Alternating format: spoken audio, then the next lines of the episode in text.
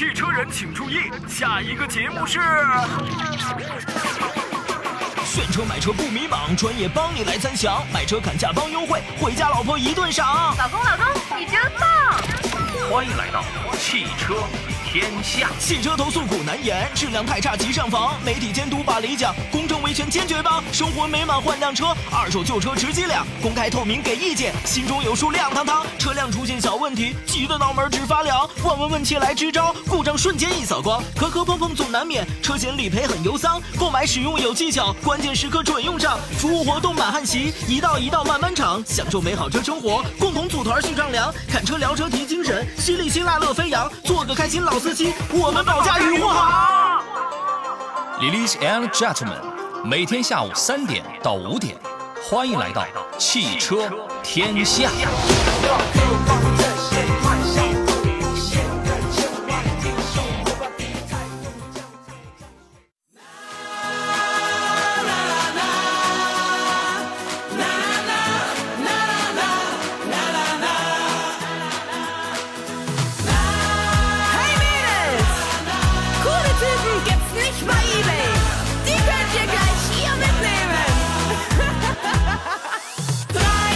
来，下午好，诸位，现在是星期一下午的十五点零三分，欢迎收听山东交通广播，在每天下午的三点到五点为您准时直播的专业汽车节目《汽车天下》，我是杨洋。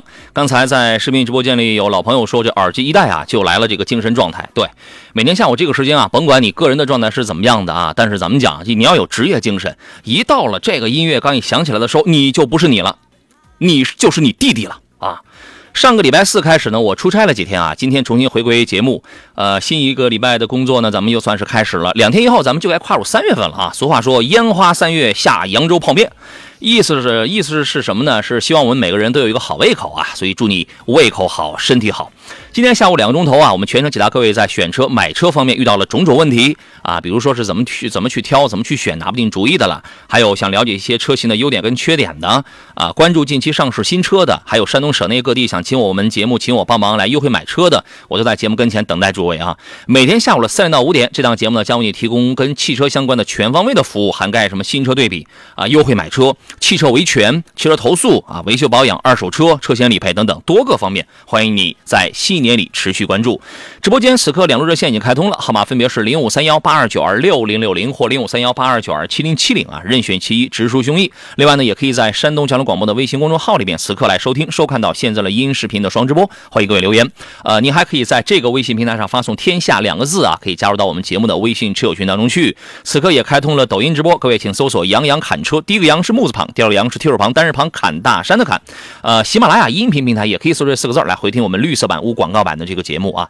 今天做场宾呢是来自济南品家二手车的石占平石老师，你好，腿哥，哎，杨洋好，各位车友好。你不准备先来一嗓子这个春天里吗？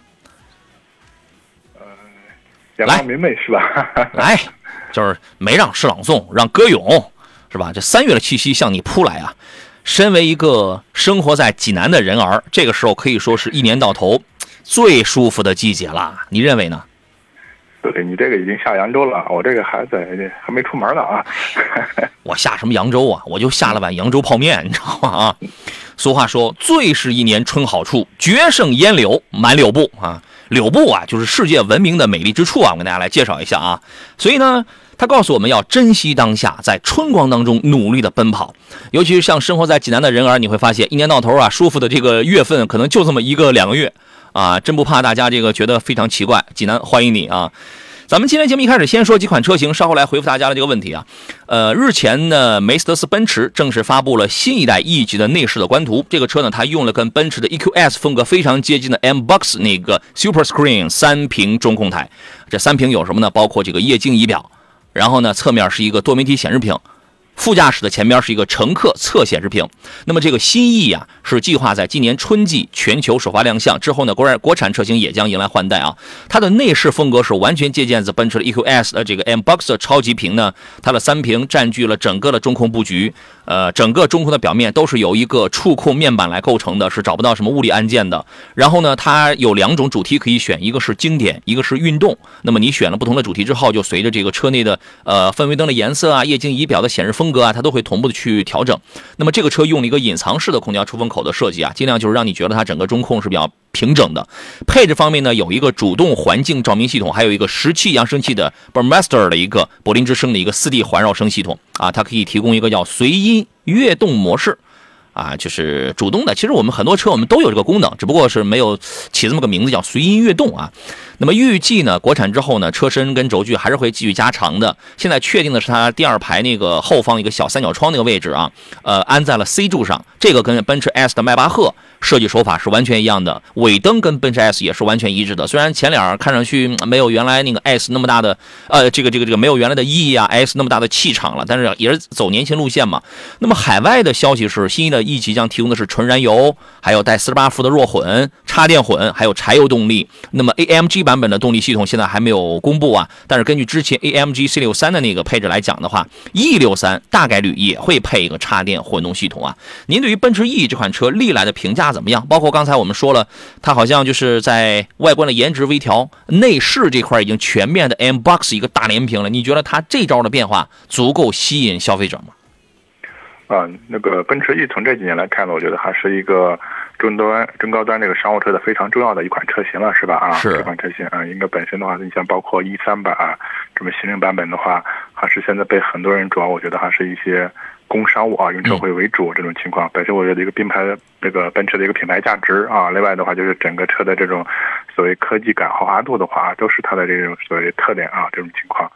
当然，我们说新的这种车型的话，肯定做这种改进。但是我觉得现在很多车型的话，可能，呃，或多或少，我觉得都像这种新能源的车这种方式是靠近。本身你像奔驰，它自己也做新能源车嘛，是吧？啊，那我觉得可能现在燃油车的话，包括内饰的一些仪表的风格，我觉得可能像这个新能源的这种大屏啊去靠近，是吧？这个我觉得可能是也是一个必然的一个趋势，这种情况，嗯。改的确实也越来越新能源化了啊！这个车今年马上就要上市了，所以说呢，原来我们印象当中的那个商务派，现在已经越来越年轻态了啊！上周呢，我在杭州参加了吉利全新中高端新能源系列叫吉利银河的这个全球的上市上市发布会。这个系列呢，两年以内啊，它计划要推七款全新车型，首款智能电混 SUV 的名字叫做吉利银河的 L7，已经同步全球首发了，而且现在就可以正式的预定了，今年的第二季度就可以交付了。呃，除此以外呢，在发布会上，吉利还发布了叫神盾电池安全系统，还有还发布了叫雷神电混八八四八啊，这听上去像是一个手机的名字。还有一个是什么呢？就是发布了一个全新的汽车操作系统，叫做银河 NOS 啊等等。我觉得这全套的吧，它都是一些呃挺有颠覆实力的新能源电气化的这种一些新的技术啊。然后发布会上展出了一个银河智能电动原型车，叫银河之光，那个车啊，真的是真的。特别拉风，特别帅，我我觉得跟那个车一比呢，呃，这个对开，而且是欧翼门那种，跟那个车比起来的话，原来我很喜欢那个 Primera，我觉得那个车都已经不算是多么洋气了啊。然后呢，作为吉利品牌全新的中高端的一个新能源系列呢，银河它用了一个全新的标志，呃，两年内推七它推七款产品，其中有四款是叫智能电混 L 系列。首款电混 SUV 就是银河的 L7 嘛，首款电混轿车是银河 L6，L6 呢将在今年的第二啊或者第三季度分别交付啊。然后呢，这个还有三个配置，还有三款车型是叫智能纯电 E 系列，请注意，L 系列是混动，E 系列是纯电。那么首款纯电产品叫做 E8，E8 会在今年的四季度。啊，正式交付啊！其中这个智能电混 L 系列呢，用的就是银呃银河的一个智能电混的架构。这个架构呢，会全面覆盖从 A 零级车到 B 级车，所有的智能电混产品全都可以生产。那么 E 级用的是纯电架构，A 级到 D 级的这个智能纯电产品也全都能生产。你看，早些年国外的大牌合资品牌玩这个平台。玩架构，你说现在啊，就是在国产车里边，谁把这个架构梳理的非常的全面、多且细？我觉得吉利啊，这个确实是能排在这个前边了啊。另外，在核心技术上呢，吉利同步发布了叫神盾电池安全系统，还有一个雷神电混八八四八。那么这个神盾啊，它是个怎么回事？简单来讲，它不只能预防这个电芯的自燃，而且还构建起一整套基于电池又融合了什么架构、整车智控、云端的。一整套的无盲区的安全防护措施啊，就等等，通过什么监控啊、电池医生啊等等，所有的这些安全模块这个加加起来啊，来确保你的使用的这个安全。同时呢，在这个电池安全系统上，还行业首创加入一个东西，叫做深入到细胞层级的防辐射安全。我知道现在肯定我们有很多的普通消费者觉得我我不能买电动车，为什么？这玩意儿有辐射。对吧？也许我在说这话的时候，你身边的老公、你的老婆、你的大哥、你的弟弟，刚刚给你普及了，把普及打一个引号啊，刚刚给你普及了这方面他的幻想，啊。那么这个神盾电池安全系统呢，就能够去避免电磁辐射对人体健康的一个损害。而且呢，它这个车之前做过台架实验，率先实现了三十公里时速托底冲击，二十公里时速整车托底，这个电池都是没有损伤的。而且这个系统可以让电池寿命提高百分之二十，啊，我觉得这个就是从隔绝辐射、防托底这一个方面吧。大家很担心的一些新能源的一些电池方面的安全，它是考虑的是这个啊。这个听上去你感觉怎么样，推哥？啊，其实我觉得吉吉利这几年的话，其实在新能源车上，我觉得确实也是推出了很多这种比较品牌或者车型吧啊。嗯包括这次我推出这个银河的这个叫中高端啊这样的一个一个品牌定位，其实我觉得首先的话，吉利还是具备啊这样的一个实力的这种情况，但是可能从终端消费者这个接触的方层面来说的话，确实我觉得吉利新能源这几年整体来说的话，还是缺一个非常能打的这样的一个品牌或者车型，是吧？这种情况啊，你可能我们知道的，你像几何呀、什么极客啊之类的，还有路特斯，好多这种都是吉利我们说相关新能源的太多了，对吧？对太啊多了啊。对，就是它的这个品牌车型太太太多了，包括这次做了一个银河系列是吧？这种情况啊，，对光新能源你就数数瑞兰、枫叶、几何、吉利自己家里的，然后又什么是吧？它每一个这个，我觉得它那就是一个航空母舰啊，它是个舰队啊。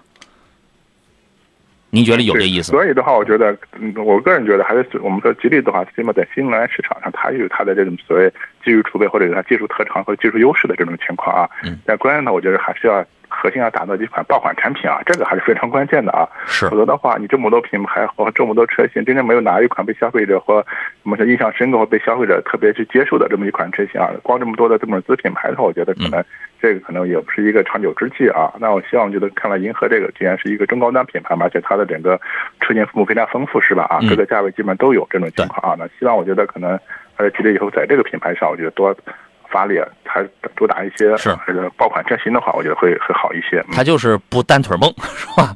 它不单腿蹦，你知道吗？啊，然后呢，刚才说那个还有个技术是发布的是雷神电混的八八四八，八八四八呢，主要是指的是这个新一代雷神电混引擎，叫做 B Plus，这个发动机创下了之前呃那个 BH 一幺五型号那个发动机是全球热效率最高的百分之四十三点三二，那么这个发动机经核使经有关部门的正式这个公证之后，它的热效率是百分之四十四点二六，这是目前所有量产车里的热效率巅峰。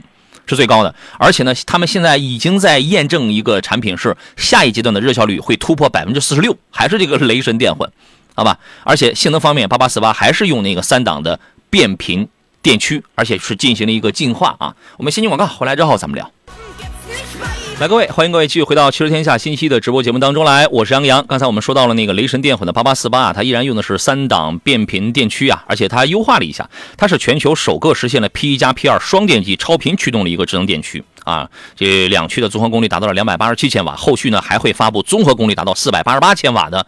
超级新的版本啊，所以所以它叫八八四八，你知道吗？呃，当呃当时呢，我记得在发布会现场，它有那个原型车嘛，原型车的那个封顶大概就在那个呃 C 柱往上的那个位置上，因为吉利它是有自己的这个，它会研发这个无人机，你知道吗？然后那个车就是未来啊是要从那个地方自动一键开一个槽，从里边飞一个无人机出来的。我不知道它是要撒农药啊，还是要探路啊？可能跟探路是有关系的吧。预计到二零二五年呢，吉利将完成七十二颗低轨道卫星组网。啊，届时呢，吉利银河智驾将实现一个全球无盲区的定位能力。所以说呢，作为我们来讲呢，可能看到的都是它某一款车型、某几款车型，但是实际上它是在布局。啊，它借助地面的这些个棋子啊，然后是天地联动，天地联动啊。那个 L 7的情况我就不跟大家去详细讲了，大家有兴趣的话可以去看一看。好像现在从这个，因为它是直营，包括那个经销商加入，呃，接下来在一些吉利的店头当中，大家应该也能陆续都见得到吧。啊，谢谢泰山迎客松啊，说杨老师好，嘉宾好，又听到了杨老师熟悉的声音了，谢谢您的节目，两位辛苦了，天干物燥，两位注意点儿，喝点水啊。腿哥是可以的，腿哥是可以喝水的，我在这里头我是没办法的啊。说几天没听到杨老师的声音了，像是很久很久了。对我上周周四、周四周五，然后出了出了两天差啊，所以说呢，星期五咱们就没做这个投诉啊，然后周末回来的啊，我星期五就回来了，然后这个今天咱们又开始了啊，所以今天大家遇到了这个选车呀、买车的问题，这是我们今天周一节目要解决的这个主菜啊。来，从现在开始回复到大家选车、买车问题，遇到了问题的话，您可以拨打我们直播间电话零五三幺八二九二六零六零或零五三幺八二九二七零七零。另外呢，也可以给我来发微信，在山东交通广播的微信公众号里面直接来给我编发文字就可以了。呃，发微信的话，把您这个问题啊，咱们交代清楚一些。同时，也可以在杨洋侃车的这个抖音直播间当中来进行提问留言啊。呃，猫了个咪，这位朋友说，媳妇儿看好了探歌和这个锋兰达呀，这俩车我觉得那还那肯定还是要买探歌呀。探歌无非就是加九十五号油，保养贵一点，那开起来那个底盘多连杆什么那，它那个质感啊，推背感，跟那个底盘的稳定性跟操控性，它这是锋兰达呃锋兰达那个悬架底盘，什么扭力梁、非独立后悬架根本就具备不了的啊。腿哥，您给他个建议。啊，两款车来说的话，我觉得可能锋兰达的话，在空间方面的话，能稍占点优势啊。嗯另外的话，我们说锋兰达就是这个自吸嘛啊，这套这套东西了啊。对。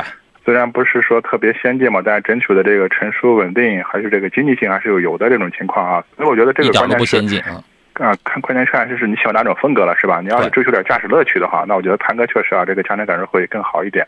但是嗯你就是家用代步啊，想图一个什么平时耐用啊，或者比较省心啊，嗯这种我觉得我觉得桑兰达也可以考虑。嗯，对，你要想图我开起来要稳定一些，操控性要好一些，后边坐了人，在遇到了这个路比较颠簸的情况下，舒适度要好一些，一定选独立悬架，一定是这样的啊。那个多连杆、三连杆往上，三连杆、四连杆、五连杆这种多连杆独立悬架，人就是在成本方面它就是要厚的，它就是要高。但是作为大众的这个二幺幺的发动机，那么你必须要加九十五号的油啊，那么你要接受它。前提是你十几万的车都买了，你还在乎这点油钱吗？好吧，我希望你选到一个好的产品啊。万福这位朋友说，买一个微小的油动的车，你想说电动的车是吧？给家里老人开，买哪一个合适？你家老人开的话，我觉得就看你的预算啊，三万左右买个五菱宏光 mini 就行了。这车跑不快，也没有什么安全气囊，对吧？然后呢，五万左右啊，或者反正六万以下吧，六万以下可以就那你就可以考虑什么长安的糯玉米啊，吉利的熊猫 mini 啊，奇瑞的冰淇淋啊，就这些都是一些很主流的大厂生产的产品啊。您给他选一个，腿哥。啊，我觉得如果像这个级别的车型的话，我觉得这些车首先都可以选择，可能大家怎么说呢，各有所长的这种情况啊。嗯。当然，首先一个是看你的预算啊，另外的话，我觉得主要是看你就是对这个车的一个喜好程度啊，包括哪个外形啊，或者驾乘感受更好一点。第三点的话，我还建议适当的啊，再买一个这种销量或者保有量比较大的车型吧。嗯。哎，销量最大的就是五菱宏光 mini EV 啊，但是那个车可能它好玩儿，你在路上呢都是网红车，但是你要你预算就三万块钱的话，那是一个安全气囊都没有的。但是你要开得慢啊，我就带个步啊，倒也行。为什么呢？因为它能上路跑啊，能上路跑就一定证明了达到它是国家达到达标达到标准合规的这个汽车，它就不是老头乐。结合预算去，好吧啊！谢谢猫了个咪啊，说谢谢哥的点评，您客气了。任性说杨老师今天穿了这么花花，哎，我就是奔六十了，我还是这种衣品，你知道吗？迪哥说老师逍客可以买吗？逍客可以买，呃，逍客腿哥是不是四月份还是五月份马上要出新款了吧？他该改款了，呃，我这方面消息了解不是特别准确啊。应该是要改了。逍客首先那个用了好多年的那个 Vmotion 的那个前脸儿好像是改了，因为这点我我们从那个哪儿从那个新款的这个 Altima 上我们能看出来，对吧？还有什么排量变没变？我忘了，我忘了。但是它到要改款的时候，那么现款来讲的话，您觉得性价比高不高？可不可以买？有什么优点跟缺点呢？呃，现款来说的话，因为这个逍客来说的话，可能这个级别的话，就是我们说，其实它是一个比较，呃，偏紧凑的啊这样一款紧凑型车了。这种情况啊，它可能比那种小型 SUV 可能空间方面更有优势一点啊。是。另外，包括它的整个我们说的话，可能动力也好，包括悬挂也好，各方面还算不错的这么一款车型。嗯。应该是主打性价比的这么一款车吧啊。所以这款目前我觉得，如果作为一个日常家用代步的话，我觉得这款车还是可以可以考虑啊这种情况。至于说改款以后的话有哪些变化的话，那这个我觉得你肯定关注一下这个新款车。另外，可能改款以后，很多车型都是啊，改款以后可能新款可能价格就没有太多优惠了，是吧？可能啊这种情况啊。好吧，这个你可以比较一下，你提前上百度啊，你查一查，你看新款有什么变化，这变化完了之后对你来说有没有吸引力？你是资金充裕型，还是想性价比，想追求性价比高型，是吧？这个，但是施老师刚才这个说的对，你新款上来之后，短期内肯定不会有现款优惠这么好几万了，优惠这么大。你看逍客的底盘就要比锋兰达什么他们的底盘就要好，这个我们说过很多次了。那至于网上有人会说啊，它 CVT 有问题，那么你得知道它的 CVT 在什么情况下有问题，因为它销量太大了。一般这种销量很大的车爆出一些问题来，这个实属正常。销量很少的车，如果说它还能爆出大批量的问题来，那真是见了鬼了，对吧？那么它的 CVT 通常会在什么样情况下可能会出问题呢？推哥，您给介绍介绍。呃，我们经常说的，可能 CVT 的它的优势的话，我们说它主要就是一个是平顺啊，另外一个燃油经济性会比较好一些。但是可能它的劣势的话，往往就是我们说的话，就是它的这种扭矩输出方面，就是我们经常说的，可能长时间的这种爬坡啊，或者一些这种突然那种急加速啊，这时候的话，可能它整体的话，在这个扭矩输出方面的承受力会差一点，往往会进入一个热保护的一个状态，是吧？啊，是。那我觉得考虑是你这个车后期的使用的话，是不是会这种场景会比较多一些啊？是不是经常需要这种爬坡啊？嗯，或者经常可能需要。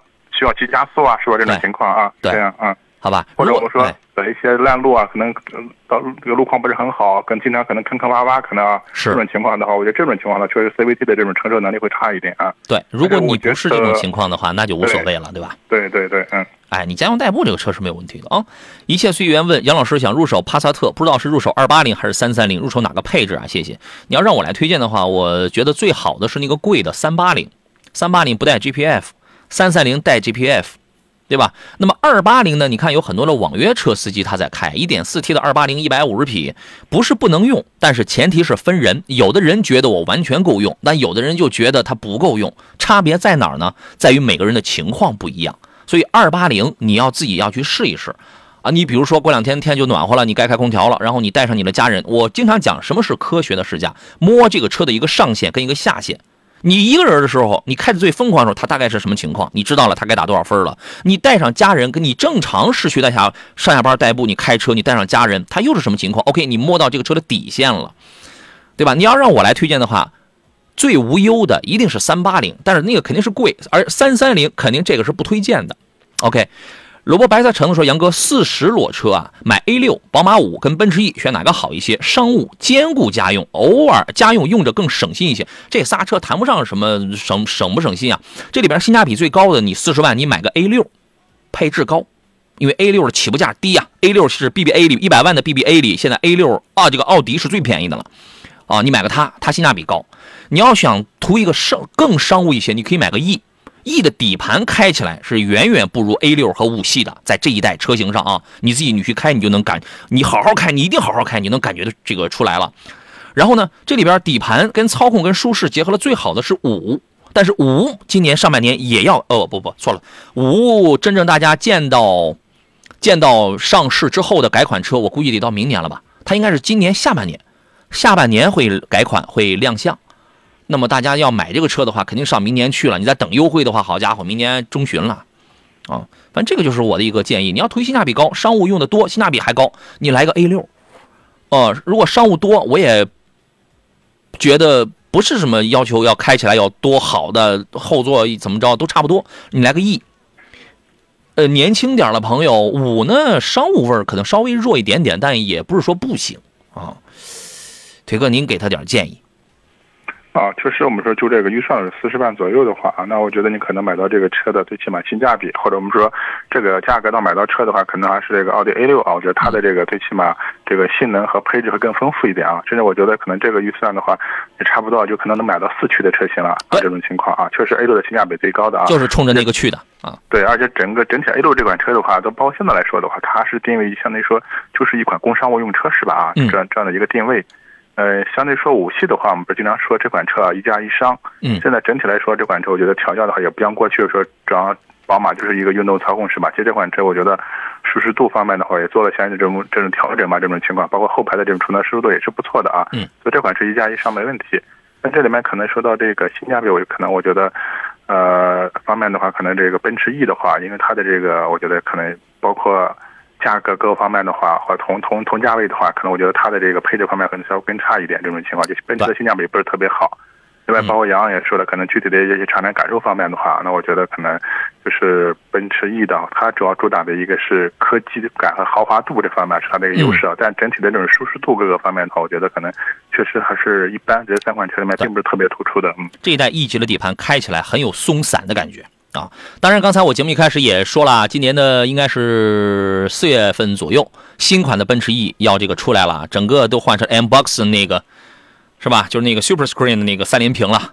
就跟那个 EQS 那个新能源车是一样的，我不知道你喜不喜欢。你要是很喜欢，如果这个内饰一出来的话，我那我觉得，因为宝马不会给你看，宝马顶多就换一个 ID.8 的那个双联屏，曲面双联屏。奔驰那个内饰很成熟，它也短暂短期它不会给你改的。所以相比而言，如果你偏年轻，你很喜欢那种 M Box 那种三连屏，哇，那然后那个那个挡把区域还冷大的，就是那个科技感的话，那那个车你是可以关注了，对吧？你可以等了。继续来看大家选车买车问题，艾特这位网友发了一个微信，他说特斯拉的后驱标行和四驱长续航选哪一个？看你啊，这个东西啊，第一是差价是五万块，第二配置上没差太多，性能上差不到两秒，价格差五万块。然后呢，性能上因为它是个前后双电机，它是个四它是个四驱了。然后呢，呃，低配的那个后驱，我觉得首先啊，我的观点是二十六万一的那个后驱那个性价比是最高的，因为大家续航里程都是六百公里。它用它用它用一个磷酸铁锂电池，虽然耐低温能力不行，但这个电池的寿命要比三元锂要更好，因为它这个这个电池笨呐，它迟钝呐，它化学反应迟钝呐，所以相对来讲它更安全。但是呢，冬天耐低温的能力不行，所以你根据你的这个温度去选。第二一个呢，从加速能力上去讲，它多了一个双电机，五万块嘛，你你那你买个电机的话，它就五秒了，你那个是六秒多嘛，六秒八还是六秒九的？但我觉得也够用啊。所以，我个人觉得性价比高的肯定是那个后驱的这个标行就可以了，二十六万一是吧？腿哥，您会建议他加点钱还是怎么着？要飞啊？啊，其实我觉得可能大家这种四驱车的话，一个首先可能在性能方面它会更突出一点啊，包括有些可能在安全系数各个方面会高一点啊。但是这种东西，我觉得可能整体来说的话，还是要看你的用车环境啊。嗯，好，稍等，我们进广告，回来之后继续聊。来，各位，十五点的三十九分，这里是全山东汽车老司机都在听的《汽车天下》节目，我是杨洋。我们继续回到节目当中来啊，咱们来解答的是选车跟买车方面的一些问题。每天下午三点到五点准时为诸位服务。座上宾是来自济南品家二手车的石占平石老师，你好，腿哥。哎，杨洋好，各位车友好。呃，有一个问题是李这位朋友发一微信，他说：“杨哥好，我呢想在红旗的 HS 五和 CRV 还有途胜三个车之当中来选一个，主要是家用，一年一万五千公里。”啊，给说一下哪个动力好点不考虑油耗。那你不考虑油耗，那只看动力的话，肯定是 HS 五动力好呀，对吧？您觉得呢？二点零 T 的涡轮增压是吧？啊，对呀，这个动力确实挺好。它为什么油耗会高啊？哦，这个好像是油耗最高的话，市区能开到十四个多，就是正常了，咱们正常点的十四个多。但是也有开的少的，开的少点，他那个我估计人家要么路况很好，要么就是表显的那个综综合油耗低点，大概有六七个呢，我都怀疑你是怎么开出来的啊？您觉得呢？对这个，我觉得可能动力好到首先和这个车的一个这个排量啊，特别燃油车有很大的一个关系。这种情况，你完全可以看相关的这种参数，包括扭矩啊，还有这些啊分值这方面，确实这个 2.0T 的啊这个 HS5 这个动力还是确实还是比另外两款车要要有优势的啊。另外两款基本上都是 1.5T 嘛，是吧？啊，这个情况啊。小排量，而且都是紧凑级，对吧？你 HS 五它是个中级车，它只是说现在优惠降价降的很厉害。如果红旗能够舍得成本给你换一个八 AT 的话，它这个车的油耗直接它就会下来的。它油耗高啊，其实最主要大家可能一听说二点零 T，说它油耗高，因为这个排量大，就是这个原因，这个占比已经很低了，已经很低了啊。它油耗大一个非常重要的原因是因为它变速箱不行，六 AT 的变速箱，这个变速箱在车轴，所以说这个车。平均平均的话，我觉得市区油耗十二个十二个油左右，啊，你你有的朋友那种开六七个的，我也不知道你是怎么开出来的，你觉得这个油耗行吗？嗯，差不多，我觉得你说这款车，因为我觉得朋友的话，可能包括市区开的话，可能都得十升以上啊，这种情况，包括我觉得可能跑高速，可能我觉得。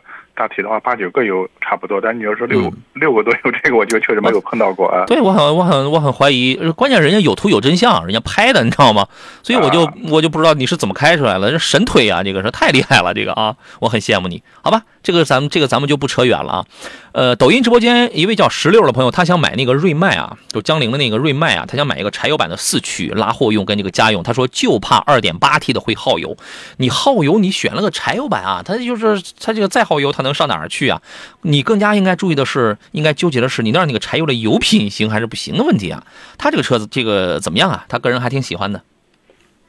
呃，其实江铃的啊，这个柴油机吧啊，可能最早的了解大家都知道，它是用的是五十铃的一个技术啊，包括二点八 T 的这个这个发动机吧。你这款发动机来看的话，这么现在什么高压共轨啊、中冷增压这些东西技术可能都有这种情况啊。嗯所以整体的这个柴油发动机的话，它的油耗普遍我觉得还是比较低的啊。特别是我们觉得你这个车的话，要求这个动力方面，特别我们经常说的拉的东西比较多一点啊，哎或者是这种扭矩输出比较高的话，这一直是柴油车的一个优势。对，另外柴油车的话，就是这个其实日常的维修养护啊，也比汽油车要经济。对动力肯定是没有问题，对吧？对啊，其实养养车相对说也也没有太多的费用，这种情况比对汽油车要经济。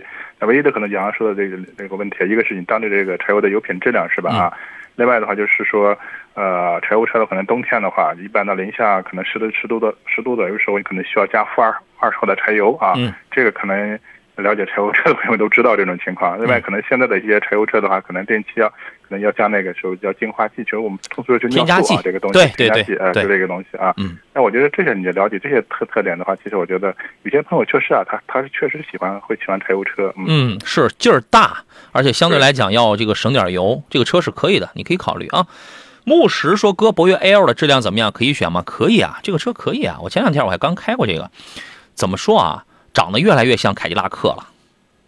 就是现在啊，你我觉得我我就快傻傻分不清楚一个凯迪拉，就是尤其到了晚上亮车灯的那一瞬间，比如说全黑乎乎的啊，然后它就亮了一个 LED 的，那沿着舱盖它有一圈灯带嘛，然后就直接就是下来，我你会越来越分不清哪个车是奔腾，哪个车是凯迪拉克，哪个车是长安，哪个车是博越 L，它们太相近了，太相近了。这个车我为什么讲它是可以买的？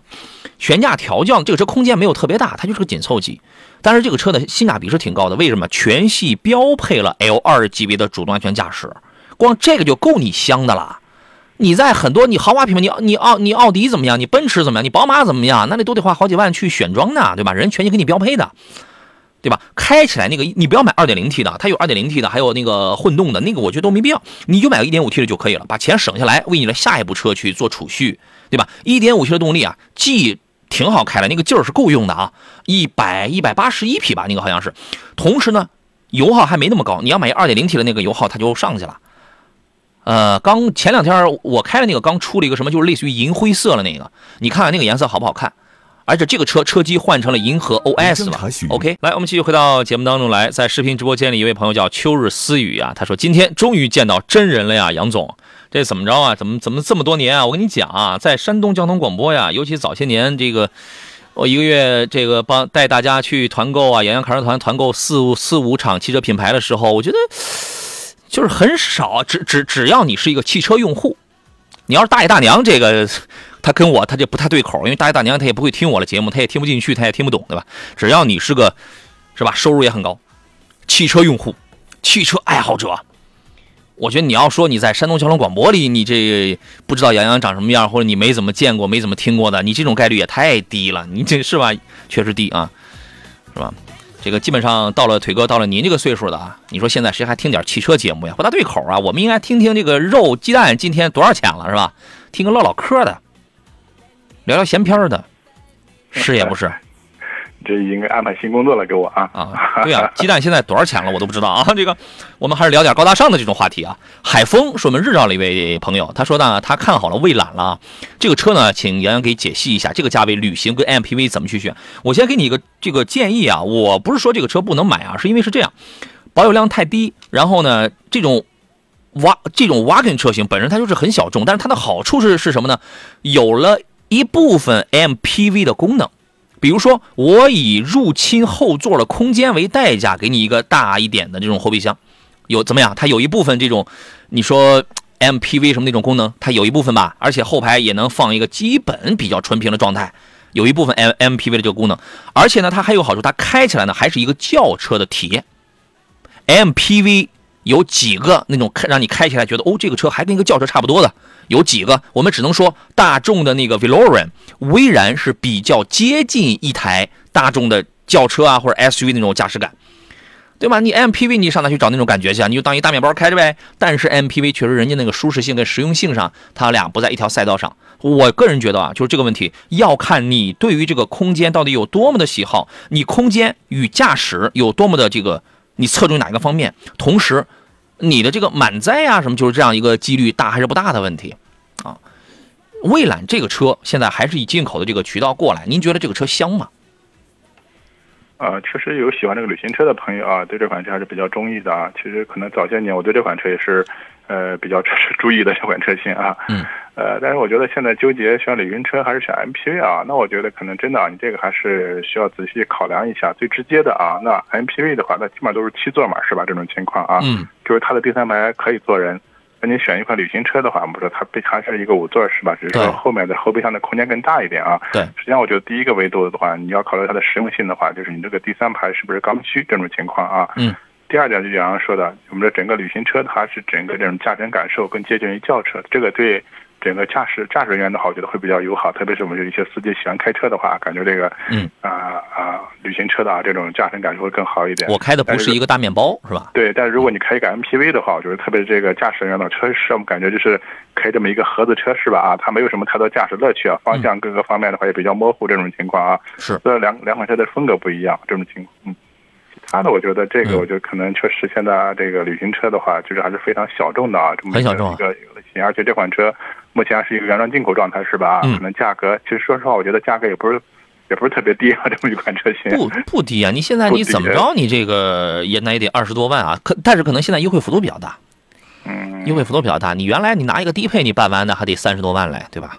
对，像这个价格区间，确实买很多买很多什么 MP，去买很多一些中大型的 SUV 都没问题。对呀，这个意思，嗯。你现在你咱说你揣着二十五万也行，你买 MPV 你什么样你买不到呀，对吧？对，所以说我觉得可能买这个旅行车的人都是真爱，是吧？对对对，所以这个问题还要回到你得自己好好问问你自己，对吧？一台 Wagon 车型是既有实用性，一部分实用性，然后呢？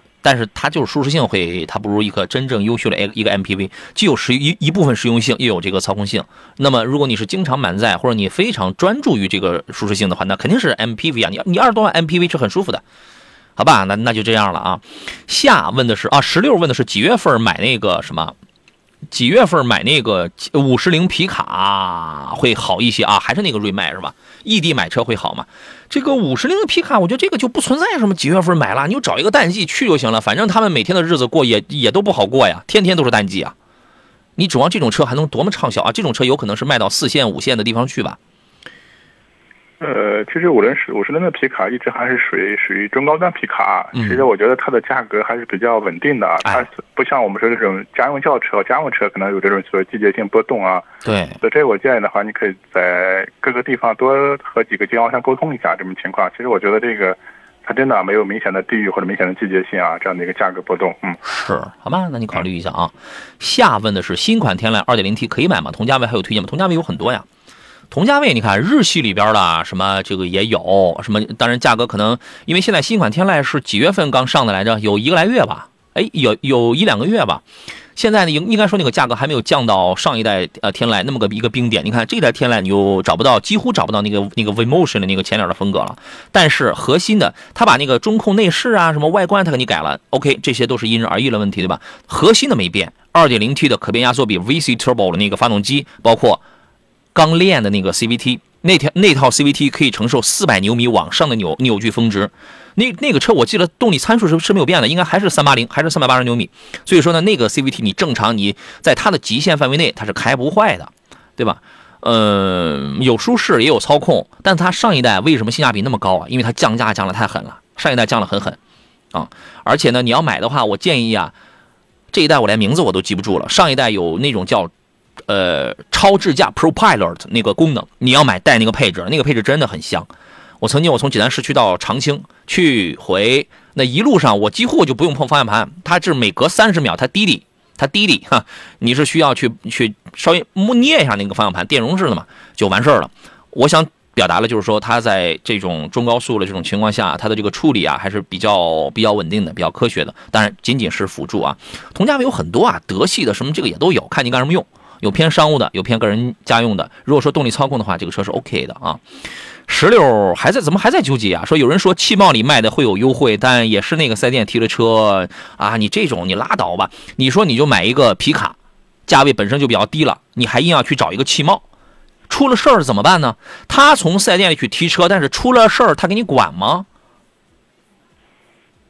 你买的可不是一根棒棒糖啊，你买的不是一件一百块钱的衣服啊。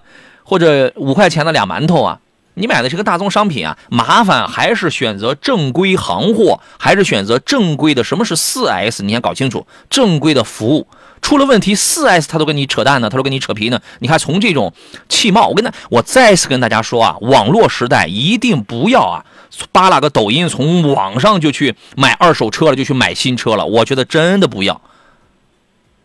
你要真想省钱的话，你把钱留下来，你存到银行去，好吧？就这样。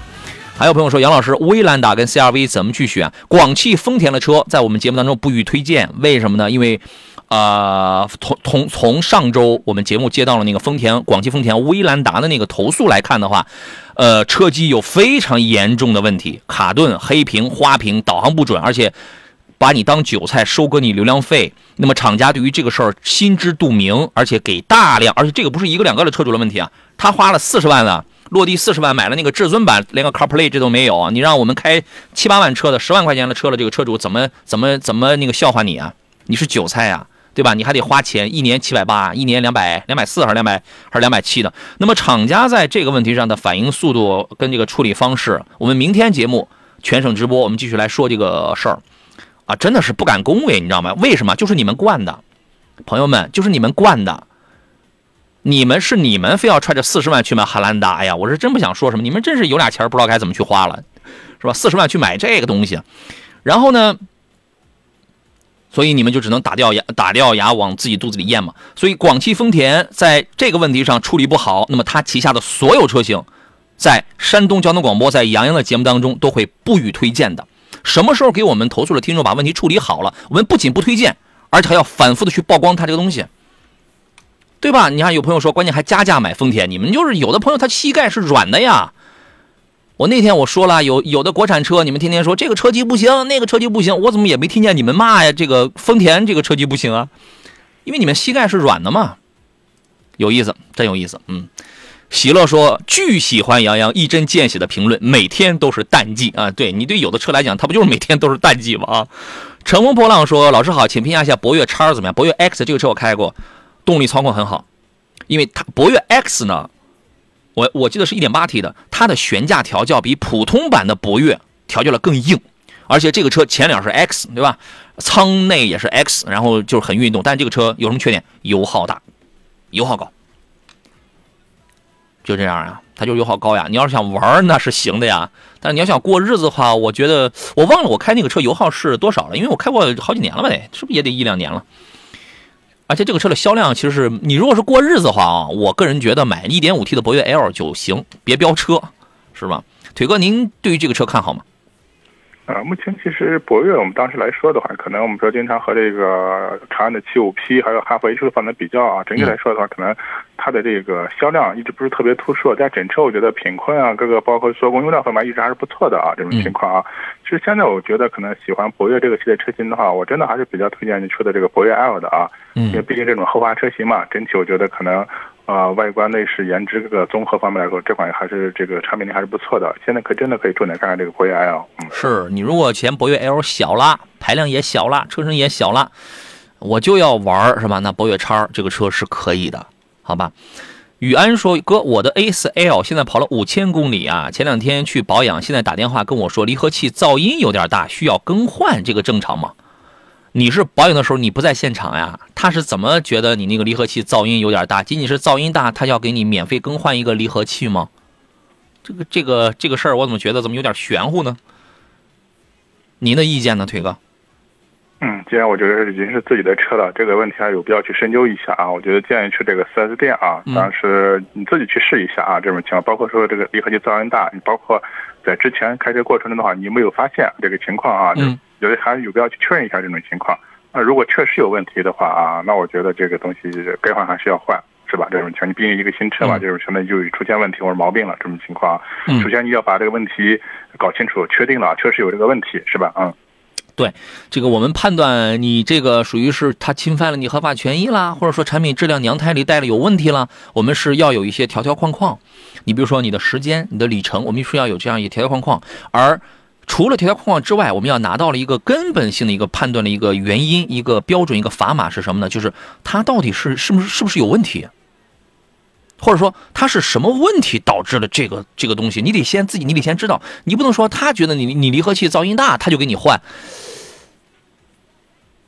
你是不是得先弄清楚它离合器声音为什么大，包括它这个声音大，它是什么问题、什么原因？对，最起码从这个车的描述来说，他之前是没发现这个问题，是四 S 店告诉他的，是吧？啊，对啊我觉得你这个本人还是有必要去确认一下啊，到底是什么情况啊？啊，这个如果如果说人家这四 S 店人家做的真的就就这么负责任的话，那我们真是小人之心夺人君子之腹了，是不是啊？呃呃说换了轩逸发动机的骐达能买吗？骐达换发动机了吗？原来轩逸是 HR 幺六型号发动机，它又换了吗？它换成什么样了？这个小车我们很久没有关注了。如果说还是用很成熟的这个技术的话，呃，如果换了一个，就是我的意思是，还是换了一个比较成熟的发动机的这个技术的话，那这个车可买可不买。可买呢，是因为现在两厢车的换了二手车，什么意思啊？哎呀，我最愁的是大家打字儿啊，你自己你自己有你自己的语言结构，但我听不懂，我最愁这个，麻烦您了，您辛苦一下，跟我再说一下啊。我们进入整点广告，十六点到十五点后一个小时，依然是山东交通广播的汽车天下，也依然是杨洋跟石老师在这儿坐镇为您服务，咱们稍事休息。来，各位，现在时间来到了下午的十六点零三分，这里依然是每天下午三点就开始了。我在这儿已经开拔了一个小时了，每天三点开始到五点结束，两个小时的专业汽车节目《汽车天下》，我是杨洋。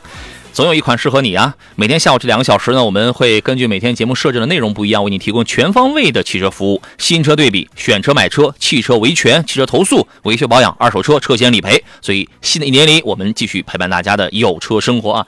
今天星期一，我们的主菜两个钟头全部都是解答各位在选车呀、挑车呀、买车这个方面的所有问题啊。如果你比如说我最近在关注一些什么样的新车型了啊，这个车能不能预判一下？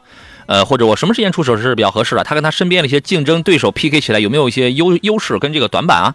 啊，再或者说我最近我想买一个车了，我是我们山东的这个听众对吧？然后呢，想请杨洋来给打个招呼，能不能再优惠一下？这些都在我们眼里都不是问题啊。直播间两路电话正在开通当该呃开通当中，号码分别是零五三幺八二九二六零六零或零五三幺八二九二七零七零。另外呢，还有一些网络互动方式，所以有加急问题一定在我上节目的时候打电话，不要给我发私信，因为给我发私信的太多了，不是你一个人，好吧？因为我是私信，我是几乎我是看不到，也很少去看这些私信的东西，好吧？呃，然后呢，其他你要是不是很着急的问题的话，你当然你可以给给我发微信啊，山东交通广播的微信公众号里边来进行留言，而且这个平台现在还在进行音视频的双直播。退出这个平台的视频直播间之后，你可以给我们的微信公众号发送“天下”两个字，加入到我们节目的车友微信群里边去。抖音号各位也请搜索“杨洋砍车”啊，第一个“杨”是木字旁，第二个“杨”提手旁，单人单人旁，砍大山低砍，杨洋砍车来找到我们的这个平台，欢迎各位关注留言啊。今天做上宾呢，依然是来自济南品家二手车的石占平石老师，你好，腿哥。哎，杨好，购车友好。听说你刚才又去喝了一杯水，听你这口气很羡慕是吧？我特别羡慕你啊，因为我们直播间是不让带水进来的。我们经常有听众说：“哎呀，今天听了杨杨老师聊两个小时，真过瘾啊，耶，特别嗨。”对呀、嗓子是真沙哑呀，耶，是吧？哎呀，我能带进直播间的只有一瓶消毒剂，你知道吧？这个反正大家喜欢就好，我们一起聊一聊啊。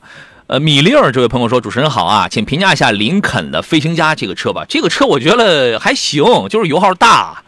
现在是这样吧，你五十万以里你想买一个三点零升 V 六动力的啊，真不多。就是三点零升乃至三零升以上的 V 六啊，帕里斯蒂算一个，三点五升 V 六的，红旗 HS 七算一个，三点零 T V 六的，林肯飞行家算一个，三点零 T V 六的，还有谁来着？还有一个。”等我想起来再说啊。还有一个忘了，这个车您觉得怎么样？那我们就讲说说陆海空是吧？哎陆海空林肯的车型啊。是这个飞行家目前算它是一个就是级别比较高的啊，这么一款叫中大型的啊这样的一个旗舰 SUV 吧，这种旗舰旗舰车型了啊。是。那我觉得整体的这种美式车的这种豪华的话，我觉得可能一个是主要是体现在一些做工用料啊这方面，我觉得确实舍得舍得用料这一块儿。嗯。呃，另外的话就是一个包括乘坐会比较这种座椅会比较宽大舒适，我觉得这都是它的一些优势吧，这种情况啊。嗯。呃，刚才杨洋说这款车其实目前来看的话，说这个价格区间来说，它的性价比是挺高的啊，这种基本上也是很少有这种类似这种竞品车型。哎，有效的避开了。你看，因为能跟它产生竞争关系的，无论是 BBA 里边哪一个，什么途锐啊、BBA、沃尔沃，第一是价格都比它贵，第二一个排量都没它大，它有效的避开了他们这些竞品啊。啊，所以我觉得这款车可能还是比较有特点和特色的这种情况啊。呃，这款车我觉得，呃，买是没没问题的，但确实我们客观来看的话，可能整体的话，这个销量方面的话，也不是说特别突出这种情况啊。嗯嗯，可能后期在这个保值啊各个方面的话，就稍稍不太占优势。是啊，但是我觉得你说喜欢这台车，买这台车用的话，我觉得还是可以考虑。嗯，嗯，市区百公里得十六个油吧，十五六升油吧。嗯，因为这台啊车我没开过，我之前开过一个那个那个途锐的啊，那个三点零 T 的啊，那个那个是那个车型啊，可能嗯真是啊，油耗可能就得在十五升左右啊，这样的一个油耗啊。因为它俩虽然价格不一样，但级别上是一样的嘛。对，可能啊途锐的话，可能当时最优惠的时候也差不多在五十多、五十多一点点，对啊，五十多啊这样的一个价格，但是目前可能没有没有这个价格区间的途锐了啊，对。你像二点零 T 的了有了。是你说五十多，原来也能买个沃尔沃 XC 九零啊，但是你宝马 X 五这个买不到嘛，你这个你得加格，你得加钱嘛。但是呢，你能入手的那这个价格，你会你会发现哦，他们全是二点零 T 的，对吧？你如果就很喜欢这种大排量，你开这个是没有问题的。但是这个这个车啊，我觉得啊，它的四驱能力稍微它是稍微弱一点，因为那么大的车了，五米一的车了。如果我觉得，如果你虽然不会拿它去越野，但是因为这个车本身它就比较笨重一些嘛，如果说它的不是一套适时四驱的话，四驱能力能再强一些的话，对于这个车主来讲的话，肯定就会觉得它更厚道嘛，它给予你的东西它会能力会更强嘛，对吧？反正这个车是比较小众的，你要是很喜欢这种美式豪华的话，可以买，因为福特把在国内在在咱们国内最好的变速箱十 AT 的变速箱是给了这台车了，对吧？你像福特的八 AT 变速箱那投诉是特别多的，但十 AT 的是可以的，好吧？那你考虑啊。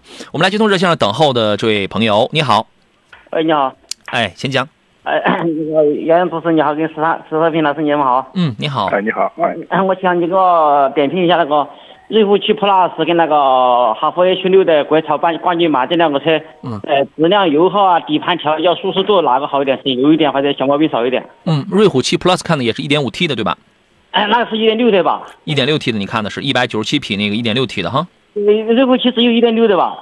哎呦不，原原原来是有一点五 T 的，我还开过呢。哦，怎么样？那个车的就是新款的那个瑞虎七 Plus，对那个我，对我一直推荐的，我有两个推荐点啊。第一呢，奇瑞要买的话，一定要买一点六 T 的，因为那是中国新十佳发动机。第二个呢，买瑞虎七不如买瑞虎八因为因为瑞虎八的销量更大，这个用料要你更好一些啊。我原来我真开过一点五 T 的瑞虎七啊，我真开过。早嗯，那个瑞虎有过。7样子更好看一点，感觉新款那个瑞虎七 Plus。是吧？啊，瑞虎七 Plus，然后我就没大在那个见过了就啊，因为那个是去年上的是吧？我看是是吧？啊什么？呃，瑞虎七 Plus 是去年上的是吧？啊，对对对对对对，是的，是的，是的啊。呃，您重点会偏注哪些方面呢？是动力还是还是经济性？呃，动力、油耗，就是就就经济性嘛，经济性跟那个、那个整车质量跟那个底盘调教啊、舒适度啊，跟哈弗 H 六的国潮冠军版比的话，哪个好一点？都想要哈。来，听听腿哥的建议。啊，这个瑞虎七 Plus 啊和哈弗 H 六是吧？它对哈弗 H 六是哪一款？我们刚听。呃，国潮冠军版也是一点五 T 的是吧？对，那是一点五的，就是那个一点五的，他们说哈弗的油量挺大，是不是挺大哟？呃一点五 T 的油量是可以的，嗯，那个不算太高。因为瑞？虎瑞虎七这个 Plus 这款车我我没有实际开过啊，但是那个国潮冠军版的话，那款车我实际上是开过的。其实发现我觉得那款最起码的话，就是它的真实的这个呃，最起码就是内饰的一些做工用料方面做的还是非常不错的啊，就是那款车型啊。因为另外的话，其实这个哈弗的车型吧，就是它这些动力或者变速箱的话，在很多车型都有所应用这种情况。1.5T 的，我觉得目前这套动力系统啊比较成熟，油耗我觉得可能在这个级别里面也算是正常的一个油耗啊，没有说是特别突出这种情况啊。相对来说的话，我觉得动力方面的话，还还是这个奇瑞的啊，1.6T 这个动力会更好，而且好不少啊，好不少呢。对啊，油耗的话，其实我觉得应该是接近啊，不会说这个一点六 T 比这个一点五的能高多少油耗，会比较接近这种情况。嗯，是油耗会比较接近。你如果你是有没有一个计划，打算几年之内可能就要换车？有这样的计划吗？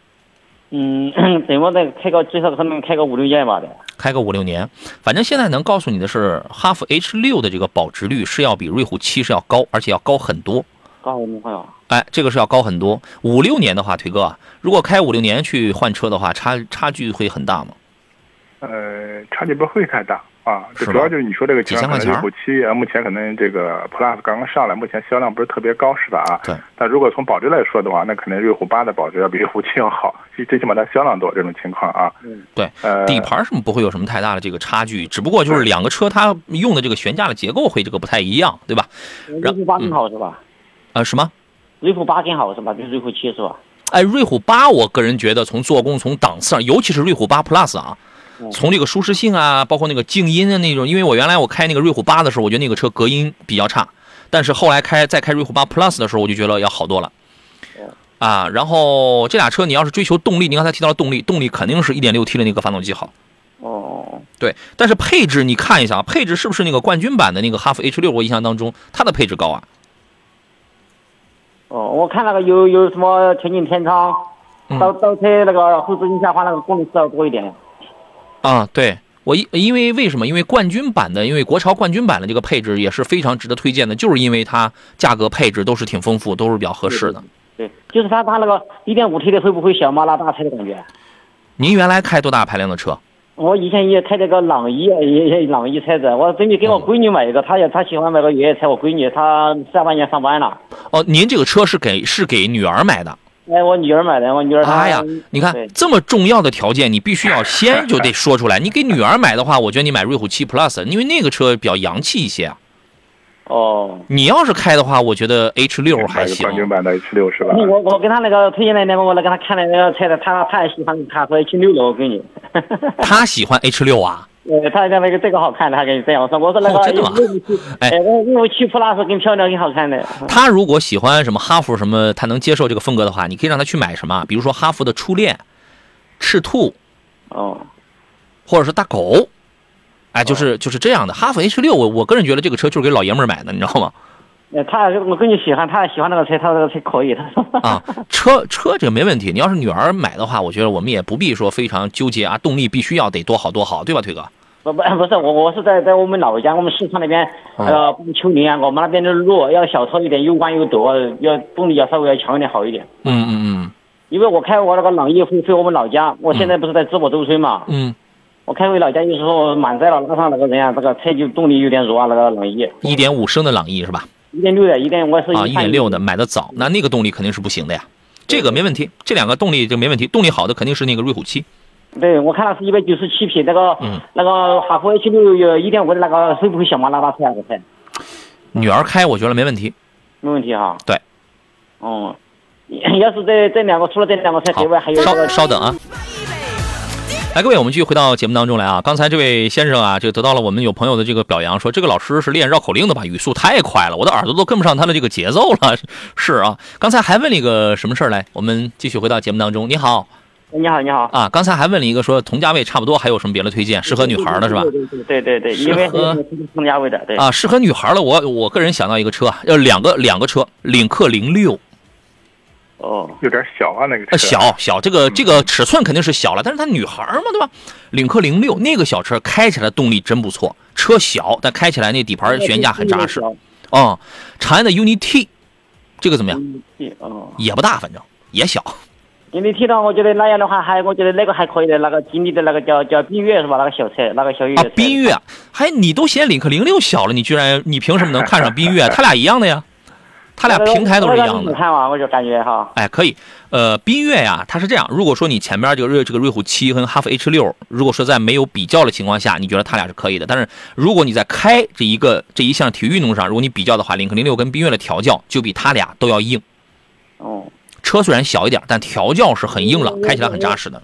我感觉那个缤越那个车就是什么，我也不喜欢那个后桥是那扭力梁的不好，我还是感觉那个、嗯，那个多连杆的跟那个那个什么 H 六那个后桥感觉要舒适一点。啊，H 六的后桥是双叉臂，那个瑞虎七是多连杆，对，对，多多连杆跟双叉臂哪个好一点？哪个舒服一点？都差不多。双叉臂一般用前悬用的多啊，用后用后悬这个用的要少一些，反正都差不多。反正嗯这个确实是挺舒服啊。哦哦哦。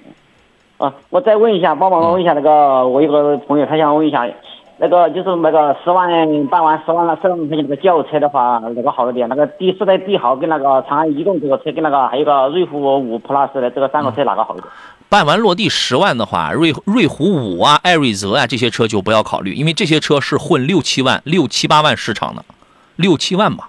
啊，就是小车嘛，就是三厢车嘛，就是帝豪可以吧？帝豪跟那个逸动。呃帝豪逸动这你对你要买一定是买市场表现是最好的呀，对吧啊？腿哥，你给他推荐一个啊，你是要那个自动挡是吧？自动挡吧？嗯，啊，那我就建议啊，就是在这个第四代帝豪和这个长安逸动之间啊，你去对比一下啊，我觉得啊，两款车包括整个呃驾乘感受啊、空间各个方面啊去配置对比一下啊，选一款就可以这样。的话跟油耗那个对比，帝豪的油耗略低，因为它用的是多点电喷的发动机。然后呢，逸动的油耗稍微高一点吧，但是不会差太大啊。但是它动力好，为什么？无论是一点六升还是一点四 T，全部都是缸内直喷的技术。哇，它的动力比地力好的要好一点是吧？动力对但是那你肯定要付出的就是养护成本啊，跟油耗啊，这个要稍微要多一点点。哦，可以就在这俩里边挑吧。啊，行行行，OK，那这样了啊，好了，再见。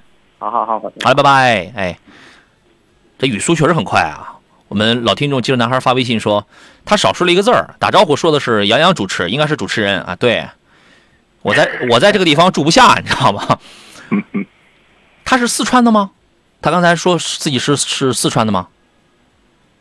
我啊，我没听清啊应该就是啊，差不多啊，四川贵州一带的朋友吧，应该是。哦，难怪这么巴适啊！这个啊，你看我们有听众说，感谢四川的车友信任我们山东交通广播《汽车天下》节目，祝您成功啊！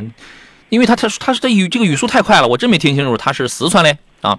我们接通下一个下一位热线上等候的朋友，你好，哎，你好，杨老师。你好，欢迎您啊，那个我是之前那个想买 M 六的听众，老师。啊，是我们一位枣庄的朋友是吧？枣庄的听众啊对对对对。啊，您说说啊，目前就是说枣庄这边出优惠券了，我这边应该嗯就是可以能买了，就是想让你帮忙砍一下价格，知知道方便吗？上次帮你砍完价，那个时候你为什么没买啊？因为那个优惠券没出啊。对。哦，那行吧，那就再给人再刷个脸，再刷一次脸，再打个招呼。现在优惠券能再优惠多这个多少啊？呃，优惠券可以优惠三千。哦，又优惠了三千块。但是现在你有没有关注到那个车型啊？它这个价格有没有上涨啊？因为呃因为你当时你问的时候，好像是春节前是这个是不是？哎，春节后呃，春节后是二月初。二月初那个时候价格波动比较比较低一点是吧？呃，它是那时候是十一月份的车，有一辆新车，它着急卖，哦所以说价价格优惠大一点，嗯就是。现在价格怎么样？又涨上去了吗？呃，价格指导价没有指没有没有没有变化，就是说如果得订车，就是优惠力度没有那么大了，就是嗯啊，优惠优惠是缩水了。啊，那那现在你要去订的车或者要买的车，应该不是之前十月份的那个车了，呃，对他那个车已经卖了，哦，是那个现款了啊呃呃对啊啊已经卖了，就是说还得重新订，就是这样的啊。我那我明白了，行，啊呃价格都谈过了，没有交钱是吧？嗯没有交钱，好嘞，那就这样，请导播来记录一下咱们这位先生的姓名、电话，呃，地方哪家 4S 店，销售顾问叫什么名儿，这个车价，呃，车是哪个车，车价是什么，把那个政策咱们记录清楚，好吧？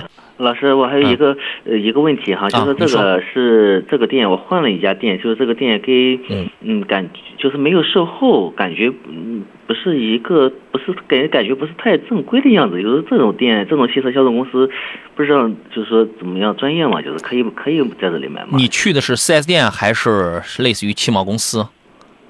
我不确定是不是汽贸公司，但是是我在四 S 店不可能没有售后啊，四 S 店不可能没有那个售后的，一定从这个叫专柜啊，这个叫专柜，叫国行，叫行货，你一定要从这个地方买。哦，他说是给是在那个四 S 店是一家的，也得去那家店去保养售后啊，这这方面的就是你得落实清楚啊，啊，你这个是你的事儿啊，你得落实清楚啊。我因为我又不是你当地人，我怎么知道啊？对不对？嗯，这个的话，就是一般可以打一下厂家的官方电话啊对一下当地对那有几家 4S 店是吧？这个是最准确的啊。啊，他如果厂家没有授权的话，一定从它就不是 4S 4S 店。啊嗯。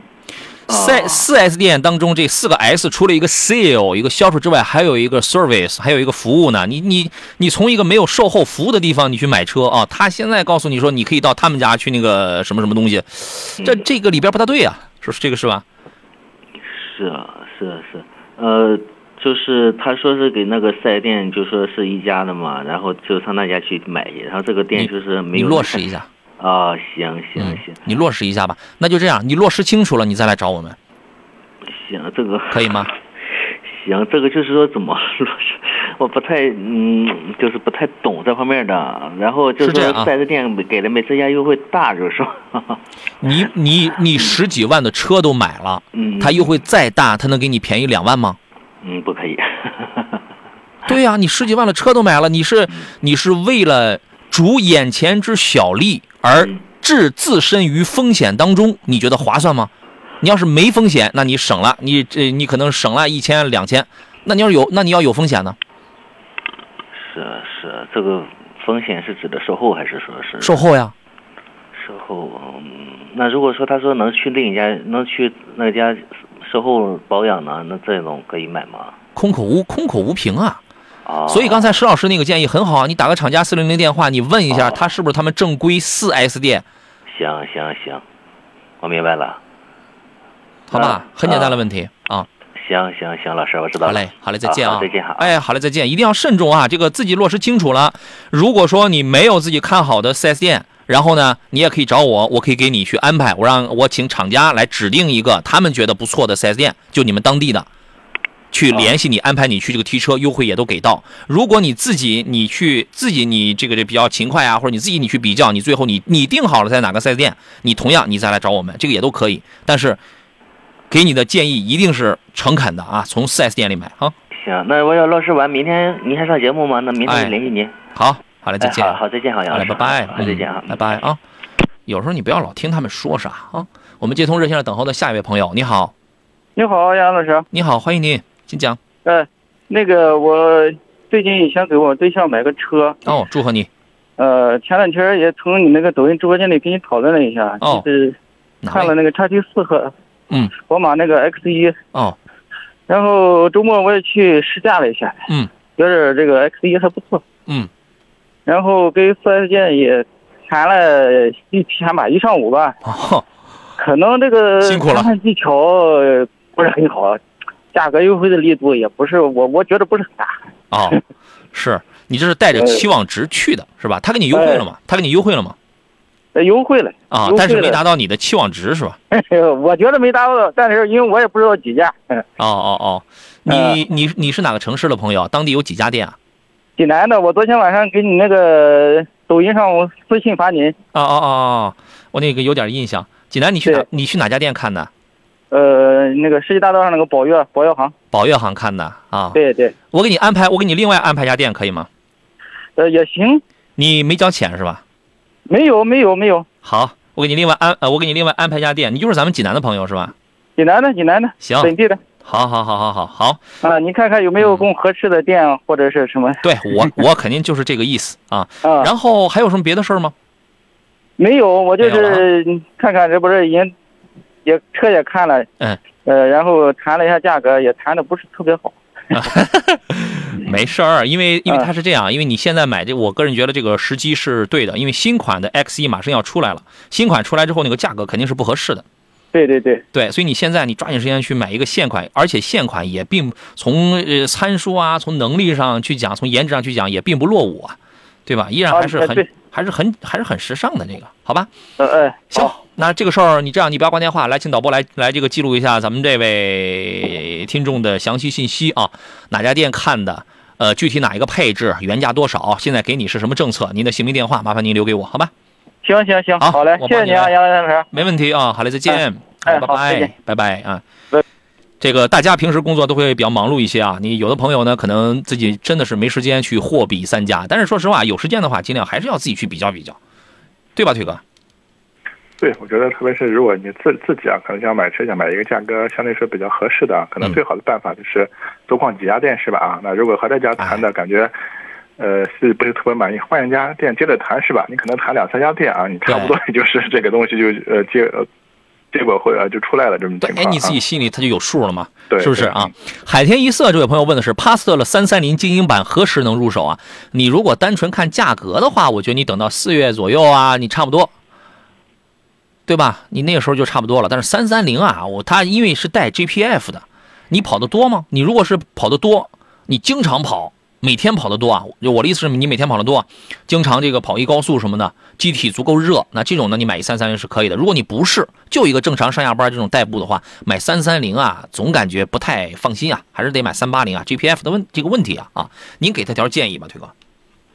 啊，对，确实我们老说这个问题啊，最起码这厂家到现在的话，他一直没有给给出一个正面的一个答复，这个问题到底有没有解决或者怎么解决是吧？这种情况啊，嗯，还是算是一个小小的隐患吧，是吧？我们可能毕竟花二十多万买这么一台 B 级车，它不是一个，首先它不是一个一次性消费，是吧？可能特别后期的话，如果遇到啊，我们说嗯不行，万一中标这种情况的话，我觉得还是确实挺挺麻烦的一个事情啊。中标我们按的中中标招了，对对啊。对，对我我我们看这两年，包括在二手车市场，可能碰到一些像三三零的，可能大概一两年卖车的，就是普遍的话就是这个呃颗粒物补的去堵刺，这这种情况啊。就跑的少嗯对，但是这个车主要是前两年的车，但最近现在新款也没有调整啊，这个确实没有得到相关确切的消息啊。嗯，好像还是有啊，我听说好像还是有，好吧？你了解一下，你要是跑得多，它就无所谓了啊。来，各位，这里是山东交通广播正在进行直播的汽车天下节目，我是杨洋，我们稍事休息。哎呀，我们总是有很多的这个听众啊，这个大大家在听节目的时候，比我从这个耳机里听到我们热线上朋友那个声音听得都出奇的认真呢。我们有请今天座上宾是来自济南品家二手车的石安平石老师，你好，腿哥。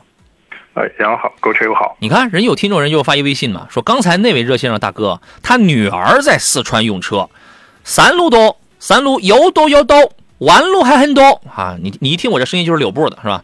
要动力好的同价位推荐，不喜欢小马拉大车啊！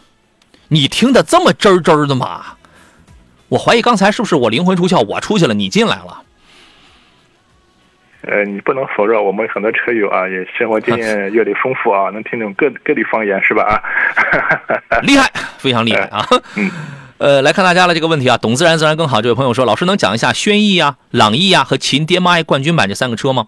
日日常上班单程十公里啊，然后担心以后油价越来越贵，混动油耗少，再就是十四万那个广汽安 Y 怎么样？我觉得你如果就家里能充电方便的话啊，你就买那个秦 DMI，为什么哈？因为你这个里程范围之内，你可以用电呀，对吧？你单程十公里，往返就二十公里，你用电是没有问题的，对吧？你油箱里的油，你这好久好久你都不用换了，它肯定是省啊。如果你家里是在保留一台油车的基础上再添一台车，你听懂啊？你听好，那么你可以考虑一个纯电。如果你不是的话，一台只有四五百公里的十来万的这个纯电，你很有可能你会焦虑的。这个就是我的建议。所以你看你是增加一辆车，还是只保留一辆车，用这个标准去判断。啊，同时我为什么要这样讲？当然还有一个条件，就是每个人的生活半径它它不一样。你有的人我四百公里的纯电续航，但是我说我就是不出远门，我出远门只要省省内的，只要是从济南到青岛这种距离的，我一定是高铁，那就无所谓了，那就无所谓了，对吧？啊，腿哥您给个建议。啊，确实是这样的，就是很多人说的话，经常开这个新能源车以后啊，可能就不大愿意开油车了啊。我觉得这个，确实新能源车来说的话，一个是它平时确实这个电费比油价要经济很多，另外的话，新能源车最起码我们常规的保养来说的话，可能它主要检查项目，它确实也比燃油车这个保养费用要更低这种情况啊。嗯，当然这是它的优势了，但可能说新能源车，我觉得可能杨洋说的非常关键，就是你日常的话，一个是你的这个。啊、用途啊，包括你的续航这一块要求有多少是吧？嗯另外的话，就是你最好有一个这种独立的充电桩是吧？啊，那我们说基本上每天或者有规划性的去充好电是吧？不影自己家里的啊，自己的是吧哎？嗯，呃，所以现在有时候可能很比较纠结一些，特别是我们说家里就一部车啊，可能我就是，呃，考虑买如果买个纯电的话，可能出远门不方便这种情况在一块儿啊，所以我觉得你要把还是要把各用车场景还是要考虑清楚。其实刚才杨洋也说了啊，如果你家里再添一部车的话，是吧啊？纯电买个纯电的话啊，我觉得还是非常好的啊。但确实可能就是唯一的这么一部车，可能偶尔还是要出个远门，甚至我们说全家想出去玩一趟的话啊，那我觉得确实像这种。呃，这个价位的一些充电车的话，普遍这个续航都不是特别强啊。是，好吧，那你考虑考虑。如果说我家里我充电也能方便，对吧？呃，那么在前你前面说那三个车当中，我觉得你直接就是秦 DMI，不光是秦 DMI，就是这个价位啊，或者因为秦 DMI 冠军版它很便宜嘛，它就九万九嘛，然后或者说是十来万那种，只要是这种插电混的都是可以的，因为秦 DMI 纯电啊跑得太短了，只能跑五十公里，它太短了，所以它并不是这里边一个一个最优的选择。你知道吗？就是它不是这个价位上的一个最优的选择，但是它是你这三个车，如果你每天你就那点续航的话，我觉得它挺香的。它我个人觉得它挺适合你考虑啊。其实，其实男孩对刚才那位女孩的这这个这个这个呃，对那位父亲啊，给女孩选车，给闺女选车提了建议，说想要动力，又要去四川爬山看一看领克零二的 hatchback，那个太激进了，太不舒爽了，那个车啊，很硬啊，而且也没有四驱，你真你还真拿它去爬山呐？了得嘛，这太激进了啊！我们进入今天节目的最后一段广告，很快马上回来。您正在收听的是全山东省老司机都在听的《汽车天下》，每天下午三点到五点，全方位服务您的汽车生活。来，各位，我们继续回到汽车天下了直播当中来。今天时间真的很快啊，我真是为数不多的，我就觉得今天我们已经聊了一小时零四十六分钟了，然后突然就是没觉得累啊。甚至是有一点意犹未尽的这种感觉啊。你说我是不是得了这个话唠症了啊？社牛话唠啊，腿哥。那我觉得这可能是有一星期没上节目了啊，现在这哦，个兴奋。啊，心情特别好。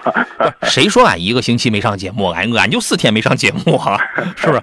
所以可能比较的兴奋一些啊。我们热线上还有一位李先生在等候是吧？来，咱们来接通他的电话。你好你好，杨老师。啊啊，你哎，刚才打过电话是吧？我听你声音对啊。您说怎么样了？啊，那个那个，我刚听到您说，就说，呃，不止你兴奋哈，我听到你的声音我也兴奋。啊，好家伙，咱俩这是怎么了？这是，谢谢谢谢。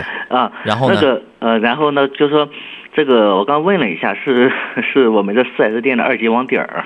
二网是吧？二，你就你有没有问那你那个二网比四 S 店能便宜多少钱？能差多少？嗯，差四 S 店是优惠三千，他给的是优惠六千八。就差三千八。对，你其他所有的政策什么都是完全一样的啊，对，啊，所以你是想从这个二网来买对吧？嗯，从、嗯从不太想，说实话。不太想，但是我能帮你问一下那个四 S 店，但是我不能保证他一定能差出这个价格来。行行行，我可以问一下，好吧？啊但是是那个这样，如果说连我问他们那个价格都达不到你的心理期望值的话，在这个山东，在媒体圈里，别人那就达不到了。这个这个这个你放心好了，他能他能给我的价格一定是这个这个这个一定是最给力的了，因为我找的不是他们四 S 店，我找的是他们厂家，哦哦哦，行，好吧？但是如果说价格呃距离你的心理期望值还有一点距离的话，那你你从哪儿选，这由你自己定，行行行，好吧？二级网点儿正规吧，腿哥。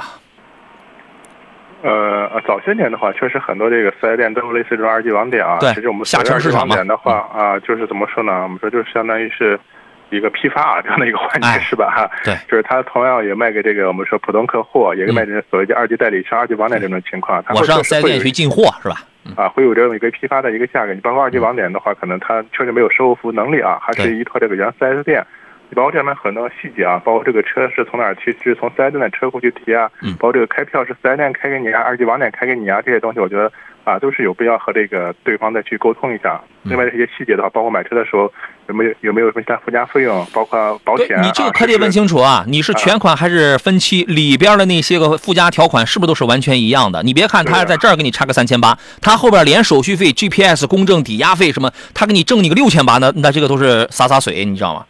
对，杨哥说的是一个是不是分期？另外就是直接说保险这个问题吧，可能要求你是不是买哪些保险啊？必须要买吗？还是指定要买？还是这个你的这个细节肯定要搞清楚啊。必须要买。嗯这些你一定要落实清楚哦。嗯，呃，我一听太麻烦了，我感觉嗯嗯不太，那更这一说更不太想在这买了。啊，其实四 S 店买车也面临这些问题、啊。对你四 S 店你也你也是这样，但是两害相权取其轻嘛。嗯嗯，那行行，那你定你想怎么着？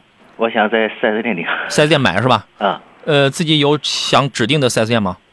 呃，没有，那提车方面去哪都行。行，反正现在价格你心里已经有数了，对吧？是已经有了数了。那这样，你把那个详细情况给我们导播，然后再给补充一下，哦，好吧？然后我明天我明天上午啊，明天上午然后帮你安排一下，行吧？行行，老师，哎，老师，好我说句题外话可以吗？啊，可以可以啊。啊，刚才我听到你提到那个秦 DMI，就是说指导价现在降了，好像是九万九。啊，对对对对啊，刚上了那个一个冠军版嘛，嗯但是配置不高啊。呃，就是说在我们这，就是我了解到海豚哈，就是说，嗯，我不知道能不能提上，就是海豚嗯现在是包括二三款的新车也是随到随提了，就是，嗯啊啊，然后就说就是针对二，就是之前它之前那一款，就是说。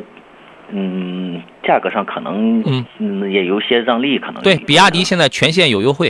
哦哦哦哦哦，就是前有优惠是这样的。对对，呃，就是已经开始说相比优惠了。啊，相比之前我就感觉这个是有一些好很多了，就说这样的情况就是。哎，对对对对，啊，看来是产能跟上来了。哦，是是是，行行，那那我就没没什么话了，老师。嗯，好的好的 啊好的再。见，哈老师。哎，好嘞啊，好，那就先这样。哎，你先不要挂电话，来，请导播来记录一下你的信息。好嘞，好嘞再见。嗯，好嘞，拜拜。呃，石廷华这位朋友发了一微信，他说：“杨老师你好，评价一下 Lexus RX 的新款啊，现在买可以说什么？这个车上市可还不到一个月呢，现在就买啊，这价格上雷克萨斯的车呀，一般啊，你像去年是因为什么？因为它的日子过得不好，所以你你会发现很多车有优惠了，甚至原来加价加的比较猛的车都平价卖了。但是你要说这个新款第五代的 RX 刚上市这么短的时间，我觉得你价格上肯定是讨不到优惠。当然那个车很帅，二点五升二点五升插电混动，二点四 T 对吧？那个样子非常帅，然后呢做工极好的，真的是很好。嗯，长得也很科幻。对吧？但你要现在买的话，价格肯定是没有优势的。他说他的车机系统跟丰田的是不是一样的？这个我这个我还不清楚啊。这个我还是这个你也你也很担心那个拿到丰田汉兰达、皇冠陆放那种很垃圾的那种车车机是吧？关键他车机很垃圾啊！我跟你讲，他服务还很烂，你知道吗？啊，车机它是这样啊，就算是车机是一样的，所以我觉得这个呃跟供应商有关系，但是服务一定不一样的。你记住，雷萨的服务跟普通丰田的服务一定是不一样的，这个就是。你永远听不到一台开雷萨的车的车主说：“嗨，我我怎么这么冤大头啊？我我当年为什么不省钱买个凯美瑞啊？我买个我买什么 ES？你听不到这样的话，你只能听到买凯美瑞、买亚洲龙的车主嘴里边说：‘嘿，你看，你看隔壁老王，大冤种啊，花花那么多钱买个跟我一样的这个这个这个这个什么这个精装版的凯这个凯美瑞，对吧？你给大家你想想，你是不是这么一个这么一个问题啊？这个事儿您怎么看呢，腿哥？”啊，首先说这个 RX 这款，我们说这个车道，我觉得这个升级它包括里里外外，包括动力方面都做了全方位的这种升级啊。嗯。首先这个车的产品力啊，确实有很大的一个提升了啊。呃，至于说到价格的话，我觉得这个确实啊，一个是新款车型，另外呢，我觉得可能也是这个时间节点吧啊。那么整体确实它没有什么太多的这种这种所谓优惠这种情况。那我现在这个车的价格政策我不太了解啊，不是特别了解这种情况。它刚上市啊？对，刚上来这种情况啊。嗯，所以的话，我觉得可能很多人会会关注啊。其实我不是说特别建议的话，就是买一款刚刚上来这种车型嘛。我觉得还是适当的要要关注一下这种这种东西啊。再冷静冷静，再沉淀沉淀，是吧？对，可能我个人的话，消费观念还是比较趋于保守，是这样的啊。是啊，这钱啊，这挣的都挺不容易的，是吧？你再沉淀沉淀车机系统的事儿，我今天我可以下了节目，我可以我可以给你问一下。对吧？因为你这个事儿很简单，我给他们发个信息什么，我就咱咱都可以问一下，是不是一样的？查一下？相关的数据资料啊，就可能查到啊这种情况。嗯，对，所以说你的担心可能也从一个程度上来讲也是有必要的，是吧？麦子熟了，说艾力绅今年还会降价吗？几月份买比较合适啊？落地三十万，还有别的推荐吗？加商两用，加商两用的话，艾力绅是一个性价比比较高的选择。再就是那个别克 GL 八的六五二，六五二的后悬架一般，舒适性一般，但是这是个硬通货，销量很大，保值很保值很好，对吧？呃，传祺 M 八。二十六万九一个配置，那个宗师版第三代宗师二十九万九一个什么啊？你要落地三十万是吧？那你就买二十六万的那个油版的纯油版的宗师，保值率不行，豪华度是真好，前后排，前后两排都是十二项电动调节，通风按摩加热一个不缺是吧？很霸气，很威武啊！就这几个，我觉得做家商两用还挺好的，其他的有基本都是家用风格的呀。您还能推荐谁呢，腿哥？嗯，其实这一代这个奥德赛的话，其实我觉得还是这个风格上做了调整。因为前两年奥德赛确实就是一个妥妥的一个家用 MPV 的风格啊，但是这一代新款的这个奥德赛，我觉得还是像这个商务市场做了一种调整啊。毕竟我觉得它是这个爱丽绅的一个姊妹车型嘛，嗯，你可以看一下啊，是不是能满足你的这种商务商务需求，是吧？嗯，你感觉它也长得也有点这个商务的特点了，是吧？对，得嘞，那您可以考虑这个啊。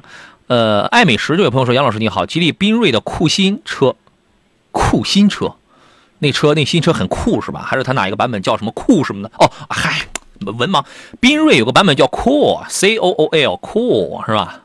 了了解了解，你看还是你有文化，你知道吗？新车需要做防锈蜡吗？防锈蜡这是什么鬼啊？这是这这个是个什么概念啊？底盘呐？是底盘件了吗？是不是有人就告诉你说国产车容易生锈，你要做一个这个这个东西？那人家出厂的，人家三层镀锌的什么那些都是白做了。我觉得没必要，你爱护它、养护它是对的。你可以贴一车衣啊，或者打打蜡呀、镀镀金啊，什么这种都是可以的呀。这个您了解吗，腿哥？呃，我不太清楚他说这个防锈蜡到底是指的什么东西啊？一般我们说新车可能会一个就是所谓的底盘装甲是吧？这个是一个喷涂的啊。嗯。呃，其实现在很多车我发现这个底盘的话，这种护板是包的很严实的啊。对。其实露在外面的这种所谓金属部件并不是特别多这种情况啊。但是确实有些车型的话，我觉得特别是在沿海使用比较多的话，呃，做一个这个底盘装甲的一个喷涂的话，我觉得这个还是有必要啊。沿海对吧？啊，对，另外其他地方，你包括就包括什么这个什么，呃，车衣啊，还有什么镀金之类 这种情况，我觉得啊，呃，还是首先我觉得特别这个它的价格还是挺高的，它性价比不是很高啊，真的，对反正它都是非标产品是吧？特别这两年新那个隐形车衣这个东西是吧？啊，嗯嗯可能便宜的话得三四千啊，可能贵的话有可能上万啊这种情况啊。嗯但实际上，我觉得本身车漆的话，它就能起到这个车辆的一个保护的作用啊，同时兼顾美观这种情况啊。嗯。呃，如果你过度爱惜的话，但是可能每个人的这个所以要求不太一样啊。但是我嗯我整体是觉得这种性价比不高，可能属于过度保护了啊。哎，不不不不不，你要抓住一个消费心理，花了钱的总是好的。花钱买放心啊，花了钱的总是好的，它肯定它是有保护作用的，对吧？对你现在可能就买一个 BBA 的话，可能厂这个四 S 店第一时间就投要做一个什么隐形车衣吧啊，哎可能一万多起的一万啊，可能一万多一万五，这个很多车主也就做了是吧啊？对对，这个东西你就分你自己对车的在不在意啊，你包里的钱够不够啊，包括你对车这个爱惜程度吧，你就这样去想就好了，好吧？你现在有很多这种网红产品啊，什么这种东西，我觉得您自个儿定吧。反正这玩意儿我们这么多年的老司机了，我们就没用过，我们也没生活在海边，我老家海边，但是我们也没用过这个东西啊。